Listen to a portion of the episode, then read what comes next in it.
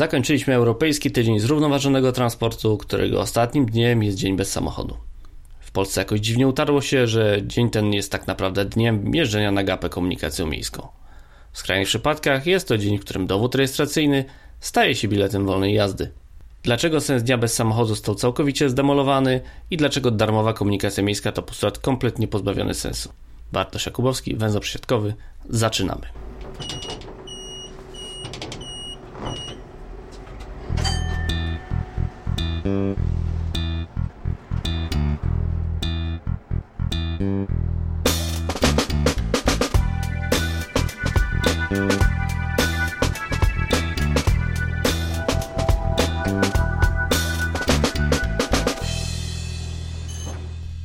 Dziesiątki polskich miast, ale czasem też przewoźnicy kolejowi oferują 22 września, czyli w dniu bez samochodu, bezpłatny transport publiczny.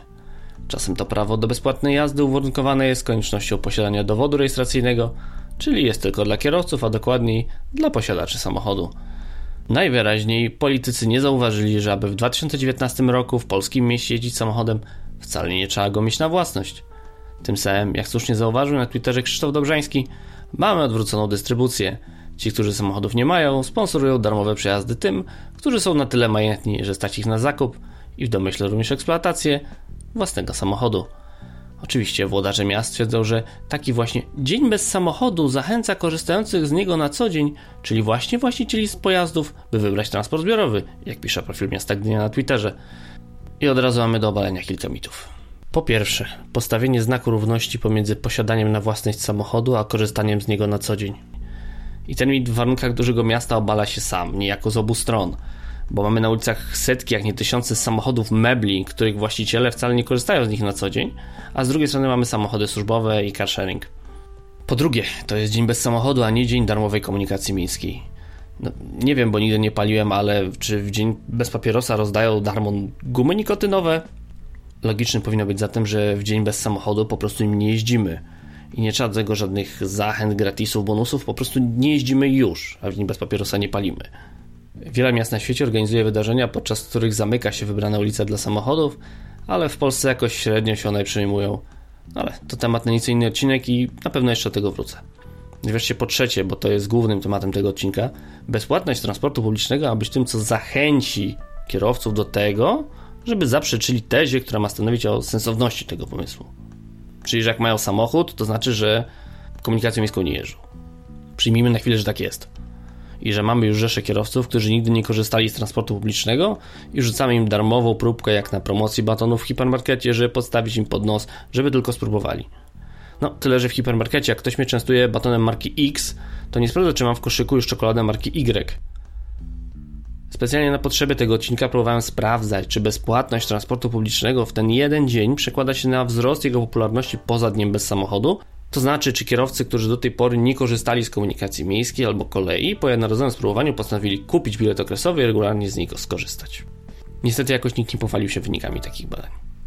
Co jest typowe dla działań na rzecz zrównoważonego transportu w Polsce, bo jesteśmy przecież mistrzami w wymyślaniu działań pozorowanych, które mają rzekomo dawać wspaniałe wyniki. I dotyczy to nie tylko transportu publicznego, ale np. rozbudowy infrastruktury, która ma likwidować korki, i innych działań, na przykład na rzecz bezpieczeństwa, jak przykład święto odblaski czy inne błyskotki na przejściach dla pieszych. Ale do rzeczy. Mamy cel, bo przecież celem bezpłatnej komunikacji jest to, żeby pozyskać jako pasażerów komunikacji miejskiej dotychczasowych kierowców. Zatem czy akurat nieodpłatność jest najlepszym narzędziem do osiągania tego celu? Zacznijmy od oceny ex ante. Ilu kierowców deklaruje, że zniesienie odpłatności sprawiłoby zmianę nawyku, czyli przesiadkę z auta do komunikacji miejskiej? Według krakowskiego badania ruchu z 2013 roku, to trochę stare, ale ciągle najpełniejsze publicznie dostępne badanie, w którym pada takie pytanie, aż 1,2% kierowców dokonałoby takiego wyboru. Pozostałe miasta nie chwalą się takimi wynikami lub nawet nie pytają o te kwestie, bo jak widać jest ona oczywista. Spójrzmy zatem za granicę. Cytral, organizator transportu w Lyonie i okolicach, przeprowadził badanie sensowności wprowadzenia bezpłatnego transportu publicznego i wypadło ono, hm, jak łatwo się domyślić, negatywnie. Oszczędności na eliminacji biletów miały stanowić 5% wszystkich kosztów i prognozowano wzrost liczby pasażerów o 25 do 30%. Deficyt z realizacji usług przewozowych miałby jednak wzrosnąć trzykrotnie. Najważniejsze jednak były dodatkowe wnioski z badania. Nowi pasażerowie nie przyszliby z samochodów, ale to byliby ludzie, którzy zrezygnowaliby w pierwszej kolejności z rowerów i podróży pieszych. Zatem nie uzyskano by efektu w postaci codziennego dnia bez samochodu. Autorzy badania twierdzą wręcz, że byłoby to zagrożeniem dla rozwoju sieci, która pozbawiona wpływu z biletów, za to obciążona nowymi pasażerami, nie byłaby w stanie się rozwijać. I jest to spójne z oceną skutków ex post wprowadzenia darmowej komunikacji miejskiej w Talinie, który stawiany jest za główny, rzekomo pozytywny przykład takiego rozwiązania. W Talinie po likwidacji odpłatności wśród mieszkańców miasta, bo kartę wolnej jazdy uzyskali wyłącznie E, zarejestrowani w Talinie płatnicy podatków. Wzrost liczby pasażerów wyniósł 3%, z czego wzrost wynikający ze zniesienia opłat wyniósł jedynie 1,2%. Wzrost udziału transportu publicznego w modal split podróży wzrósł o 8 punktów procentowych z 55 do 63%. Ale udział samochodów spadł jedynie o 3 punkty procentowe z 32 do 29%. Główny przepływ do transportu publicznego odbył się z podróży pieszych w podziale na różne grupy wyniki były jeszcze ciekawsze. Największy wzrost i zarazem największy przepływ z podróży pieszych do autobusów odnotowano wśród najmłodszych ankietowanych, czyli w wieku od 15 do 19 lat, którzy i tak przeważającą większość swoich podróży odbywali komunikacją miejską. Co najciekawsze, w grupie osób mieszkających poza Talinem, czyli tych, którzy nie otrzymali przywileju bezpłatnej jazdy, udział korzystających z transportu publicznego drastycznie spadł na rzecz samochodów, niemal odwracając istniejący podział podróży. We wszystkich grupach, poza jedną, co jest niezłą ciekawostką, doprowadzono natomiast do zdecydowanego spadku podróży pieszych. A tą grupą, która zaczęła częściej chodzić pieszo, byli najbogatsi. Zarabiający powyżej 1000 euro miesięcznie zrezygnowali zarówno z komunikacji miejskiej 8 punktów procentowych spadek, jak i z samochodów 19 punktów procentowych na rzecz spacerów wzrost 16 punktów procentowych. Wprowadzenie darmowej komunikacji w Talinie wiązało się z utratą sporej części z 12 milionów euro, jakie rocznie wpływały z tytułu biletów. Z drugiej jednak strony należy zauważyć, że wprowadzenie bezpłatnego transportu publicznego w stolicy Estonii stanowiło głównie element mający zachęcić do płacenia podatków w tym mieście. Urzędnicy szacowali bowiem, że każdy zarejestrowany płatnik to dodatkowe 1000 euro w kasie miasta więcej rocznie. Założono zatem, że jeżeli uda się przyciągnąć do miasta 12 tysięcy nowych podatników, to z nawiązką pokryją oni brak wpływów z biletów. I ten cel udało się osiągnąć. W 2013 roku w Talinie zarejestrowało się 11 tysięcy nowych płatników. A jakie były pozostałe cele? No, pierwszym była zmiana nawyków kierowców i trudno powiedzieć, że to się udało. Drugim było zwiększenie mobilności najbiedniejszych mieszkańców i tych bezrobotnych. W przypadku najbiedniejszych udział podróży transportem publicznym się zwiększył. Tyle, że w całości kosztem podróży pieszych. Bezrobotni podobnie, z tym, że nowi pasażerowie w połowie stanowili byłych kierowców, a połowa z nich wcześniej chodziła pieszo. Czy zatem eksperyment taliński się udał? No, cele społeczne i fiskalne można uznać za osiągnięte, ale transportowe już nie. Tylko czy to jest specyfika Talina? Też nie. Podobnie znikomy efekt osiągnięto w Seulu. Tam z kolei wprowadzono, podobnie jak w polskich miastach się teraz to wprowadza, darmową komunikację na okoliczność wysokich zanieczyszczeń powietrza, czyli komunikacja smogowa. Dzienne koszty takiego rozwiązania szacowano na ponad 5,5 miliona dolarów. To już pokazuje, jaki jest, jaka jest skala wydatków na transport publiczny w takim mieście jak Seul. Na efekty były mizerne. Na drogach wystąpił spadek ruchu o 1,8%, czyli 2100 samochodów na drogach mniej się pojawiło w tego dnia w metrze i autobusach przybyło jakieś 26,5 tysiąca pasażerów, czyli wzrost wyniósł jakieś 2,1%. Możecie sobie sami odpowiedzieć, czy 5,5 miliona dolarów za 26,5 tysiąca przewiezionych osób to uczciwy wynik. Spójrzmy zatem, jak wygląda typowe wdrożenie bezpłatnego transportu publicznego. Najpierw teoria. Hasło bezpłatnej komunikacji zazwyczaj wiąże się z przymiotnikiem miejska.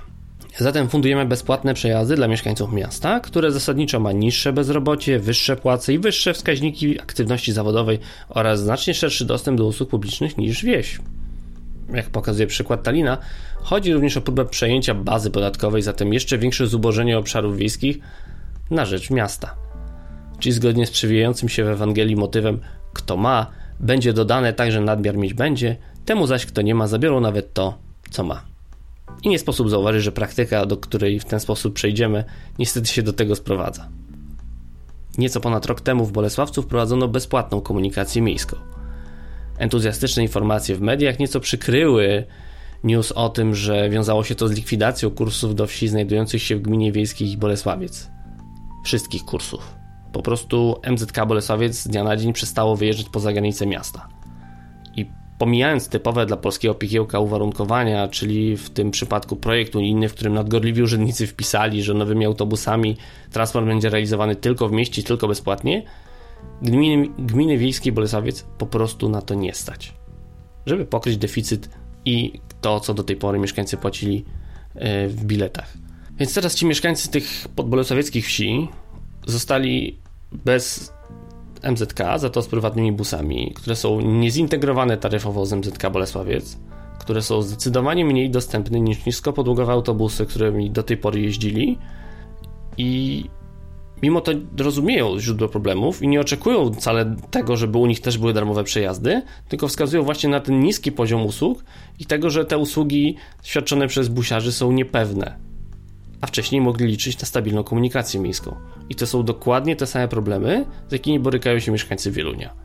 Tam również w 2018 roku wprowadzono bezpłatną komunikację, której ofertę wtedy zdecydowanie zredukowano, bo miała być dla wszystkich i miała być za darmo. I teraz burmistrz ma problem, bo zgodnie z wypowiedziami mieszkańców, cytuję za dziennikiem łódzkim, na spotkaniach podczas kampanii wyborczej w każdym sołectwie mieszkańcy mówili, że chcą płacić, byleby było więcej kursów. Tymczasem radni nie chcą przywrócić odpłatności, bo przecież nie ma dla polityka nic gorszego niż przyznać się do błędu. A na czym polega ten błąd? Kluczowym dla darmowej komunikacji jest fakt, że skoro nie ma przychodów z biletów, to wszelka optymalizacja oferty nie jest i nie może być realizowana z punktu widzenia pasażera. Jedyne co można robić, to ciąć koszty. Czyli uruchamiać mniej linii, mniej autobusów, skracać trasy. Można też próbować robić bardziej kuriozalne rzeczy, jak na przykład w Kamiennej Górze, gdzie uruchomiono bezpłatną komunikację miejską tylko dla uczniów i emerytów. Znaczy, nie tylko dla nich, ale to oni mają pierwszeństwo w zajmowaniu miejsca. Oczywiście, żeby tym uczniom nie było za dobrze, te autobusy kursują od 8 rano. Za to o uczniach myśleli na pewno samorządowcy z Polkowic i Chocianowa, którzy uruchomili bezpłatną, a jakże, komunikację w sile trzech par kursów dziennie. Gminny darmowy autobus wyjeżdża z Polkowic do Chocianowa, gdzie znajduje się zespół szkół średnich, o 6.35, żeby dowieść uczniów na 7.16. Nikt nim oczywiście nie jeździ, bo lekcje zaczynają się o 8.10. I najlepiej na nie dojechać busem prywatnego przewoźnika, który z tego powodu pęka w szwach, bo wszyscy uczniowie jadą autobusem prywatnym, za który płacą. Podobnie uczniach myślą też włodarze dużych miast, którzy wprowadzają częściowo bezpłatną komunikację miejską, która przybiera kształt biletów wolnej jazdy, plus oczywiście przyznają szerokie uprawnienia do bezpłatnych przejazdów dla emerytów, rencistów, kombatantów wojennych, działaczy opozycji w PRL, dawców krwi, generalnie masy ludzi, którzy z niewiadomego powodu zasłużyli akurat na bezpłatne przejazdy transportem publicznym.